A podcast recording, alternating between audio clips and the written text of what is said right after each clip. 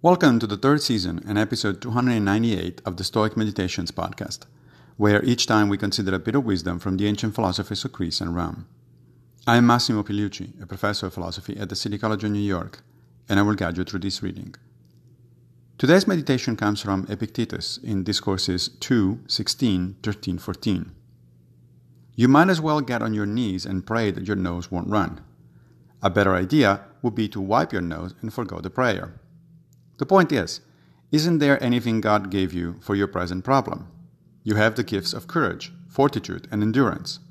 With hands like these, do you still need somebody to help wipe your nose? I just love Epictetus' sarcastic sense of humor.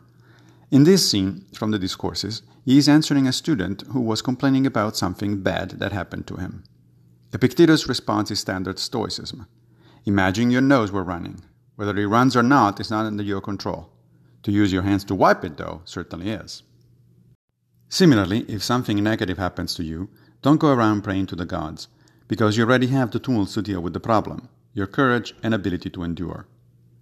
While whatever happened to you was not ultimately under your control, how you react to it, how you handle the situation, certainly is.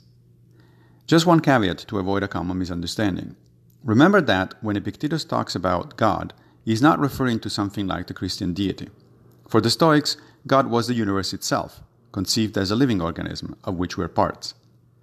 In modern terms, we can simply rephrase the advice in this way.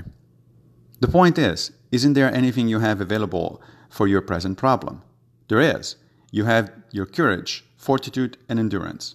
With hands like these, do you still need somebody to help wipe your nose? Thank you for joining me for another Stoic meditation. I will return with a new episode very soon, if Fortuna allows, of course. If you like this podcast, please consider supporting it by going to anchor.fm forward slash stoic meditations.